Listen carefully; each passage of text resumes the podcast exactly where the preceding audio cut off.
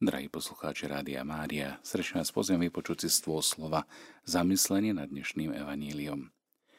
Keď máme na niekoho nejaké požiadavky, obyčajne mu ich nevysypeme všetky naraz, aby sme ho neodradili. Ale povieme mu ich pomaly, ako keby po kvapkách postupne, aby si ich nielen lepšie zapamätal, ale aby sa nad nimi aj zamyslel a stotožnil sa s nimi. Dnešné evanelium nám teda tiež ponúka požiadavky, ktoré mal Ježiš na svojich učeníkov. On ich tiež nevyslovil jedným dychom.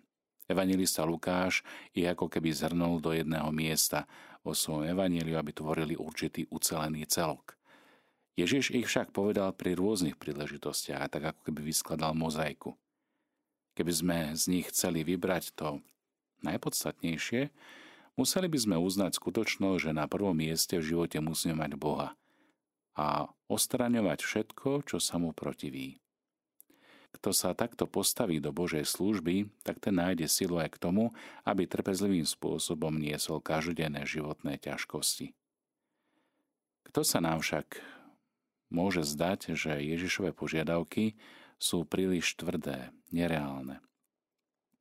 Ale on sám ich zachovával veď miloval svoju matku Máriu, ukazoval nežnú lásku voči deťom, chudobným, málomocným, slepým, chromým, prejavoval súcit. Spomeňme si, ako prejavil súcit napríklad na imskej vdove, ktorá pochovávala syna. Vzkriesil tiež Jerovú dceru. Plakal pri hrobe svojho priateľa Lazára, alebo aj nad svetým mestom Jeruzalemom, keď svojim božským zrakom videl neveru jeho obyvateľov. Ale aj Boží trest, keď z mesta nezostane kamen na kamene, ako prorokoval. Pri tomto našom uvažovaní však musíme uznať, že naša reč je výrazovo bohatšia ako reč, ktorou hovoril Ježiš vo svojej dobe. Keď zacitoval prvé prikázanie starého zákona miluj svojho blížneho a maj v nenávisti svojho nepriateľa, nemusí tu ísť o skutočnú nenávisť.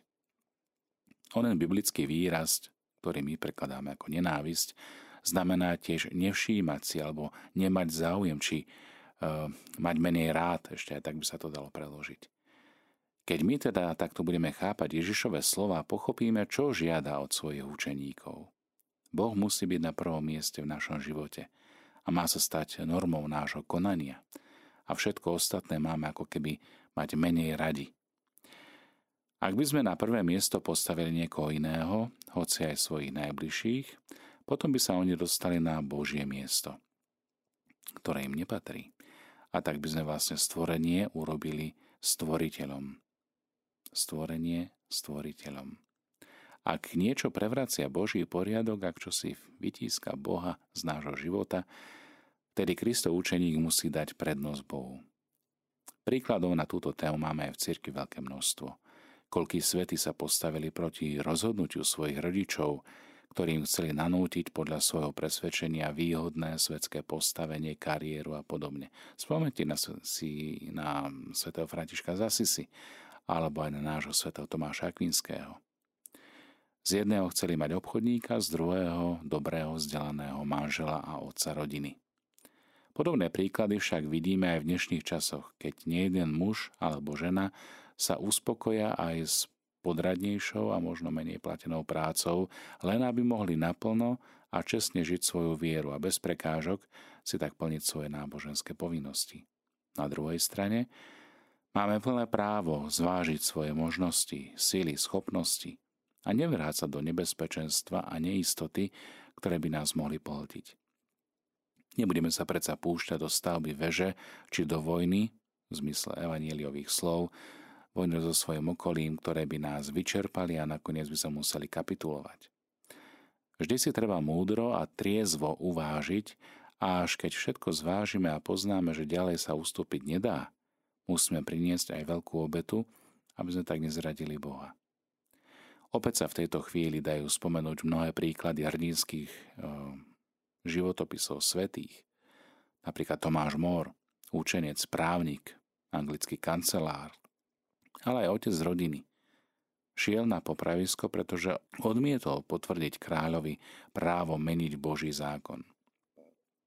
Tiež jeho menovec, Svetý Tomáš Becket, ktorého si král vynútil, aby bol menovaný arcibiskupom v domnienke, že mu bude vďačný a stane sa ako keby nástrojom na jeho politickú taktiku, radšej sa nechal zákarne zavražiť pri oltári, ako by dal prednosť kráľovej svoj vôli pred Božím zákonom. Niekto si môže povedať, či bolo rozumné vypovedať vojnu kráľovi alebo začať stavbu veže, ktorú nebola šanca dokončiť. Svetci, ktorí sme si spomenuli, či už to bol František, Tomáš Akvinský alebo Beckett, Mórus, títo svetci ukazujú, že budovu svojho života postavili na pevnej skále, ktorou je Kristus. A tak ani búrky, ani výchrice ju nemohli vyvrátiť. Zmýšľajme tak aj my. Skúsme sa možno dnešný deň inšpirovať ich príkladom. Zmýšľať ako Kristus Ježiš. Rozvážne, dôsledne a pevne sa rozhodnúť zjať a zjať aj dnes na plecia kríž a verne, pokorne kráčať za Kristom ako jeho milovaní učeníci. Za Ježišom išli veľké zástupy. Tu sa obrátil a povedal im – Vidíme, že Ježiš neváha predložiť všetkým, ktorí k nemu prichádzajú, aj radikálne požiadavky nasledovania. A to aj za cenu, že možno vystraší aj tých, ktorí chcú byť jeho učeníkmi. Možno mali skreslené predstavy o tom, čo to znamená byť Ježišovým učeníkom.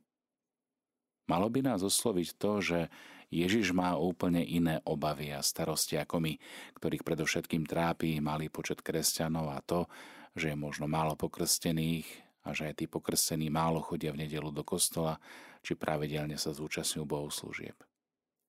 Ježiš v dnešnom evanieliu trikrát hovorí o určitej nemožnosti. Nemôže byť mojim učeníkom a oznamuje, že ak ho chce človek nasledovať, musí sa určitých vecí jednoducho zriecť. Inak nasledovanie stráca zmysel a tým pádom končí.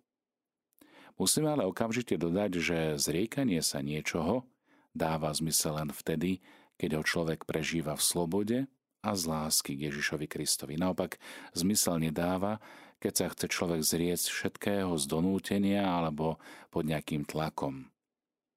Hoci by to bolo zabalené do obalu nejakej domnelej alebo nábožnosti. Pán Ježiš hovorí predovšetkým, ak niekto prichádza ku mne a nemá v nenávisti svojho otca, matku, ženu, deti, bratov, sestry, to sme si vysvetlili, tieto slová musíme chápať vo svetle Ježišovho výroku inde, na jednom mieste, ktorý vyslovil vo chvíli, keď za ním prišli, aby mu povedali, že jeho príbuzný, od ktorých odišiel, aby žil ako kazateľ Božieho kráľovstva, sú tu a usilovne ho hľadajú. Čo hovorí vtedy Ježiš? Mojou matkou a mojimi bratmi sú tí, čo počúvajú Božie slovo a uskutočňujú ho. Inými slovami tí, čo plnia Božiu vôľu. Vzťah lásky s Ježišom, so vteleným slovom, musí mať pre kresťana absolútnu prednosť pred akýmkoľvek iným putom, aj keby šlo o puto príbuzenské. Učeník musí Krista milovať celou svojou dušou, celou svojou silou, celým svojim srdcom, ako o tom hovorí aj Deuteronómiu 6.5. Tu je ale treba dávať veľký pozor, lebo požiadavka nemá totalitný charakter. Nejde o to, aby sme mali milovať výlučne Ježiša, ale o to, že láska k Ježišovi má byť na prvom mieste. Ostatných je potrebné milovať bez rozdielu tak, ako On miloval nás. A toto mení celú logiku lásky. Ježiš hovorí, ak niekto prichádza ku mne a nemá v nenávisti aj svoj život, nemôže byť jeho učeníkom.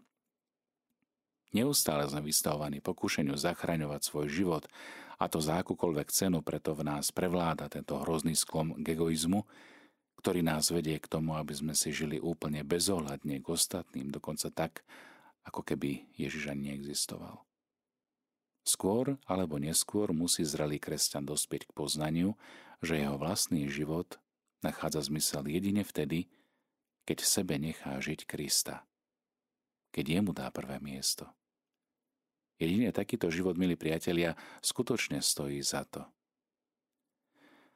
Ježišova láska má totiž oveľa väčšiu cenu ako pozemský život, Preto musíme byť z lásky k nemu ochotní položiť zaň aj svoj život. Lebo kto by si chcel život zachrániť, hovorí, stratí ho. Ale kto stratí svoj život pre mňa, zachráni si ho. Potom práve s Ježišom každý z nás môže uniesť aj svoj osobitný kríž bežného každodenného života a takýmto spôsobom naplňať jeho prikázanie. Kto ide za mnou a nenesie svoj kríž, nemôže byť môjim učeníkom.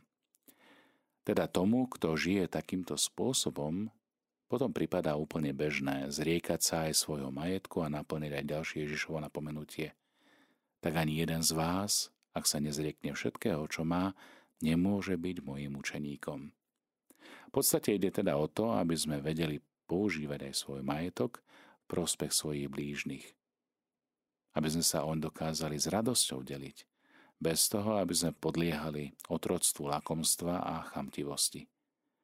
Ak je Ježiš naozaj pokladom nášho života, ako by sme potom mohli byť ešte stále korisťou takého prihlúplého klamu vlastníctva, že toto je len a len moje. Ježiš doplňa tieto svoje ponaučenia dvoma krátkými podobenstvami, rovnako ako v prípade zámeru postaviť väžu, alebo v prípade hroziacej vojny, Treba vopred s rozvahou prepočítať svoje vlastné sily a prostriedky, tak aj predtým, než sa človek odhodlá nasledovať Ježiša Krista, musí urobiť podobný rozpočet, musí si sadnúť, premyslieť. Učeník je totiž povolaný nielen k tomu, aby na túto cestu vykročil, ale je povolaný primárne k tomu, aby úspešne dokončil. Mnohí začali, ale málo ktorí dokončili beh. Svetý Apoštol Pavol si to uvedomoval a preto na konci svojej misie hovorí, dobrý beh som bežal, vieru som zachoval, získal som veniec víťazstva. A naozaj kresťanský život nie je otázkou jediného okamihu alebo určitého obdobia, lebo od nás sa vyžaduje vytrvalosť, vernosť, stálosť. A to až do konca, čiže až do smrti. Milí priatelia, nech teda táto vytrvalosť, ktorá je možná jedine za predpokladu veľkej lásky k pánu Ježišovi, a z tejto lásky sa zrodí aj odhodlanie kráčať spolu aj tam, kam sa nám možno skutočne nebude chcieť ísť, s tým sa napokon spája aj viera, že to bude sám Kristus, kto svojou láskou privedie k naplneniu aj nás samých. Nech sa nám to teda podarí aj s Božou pomocou a jeho požehnaním.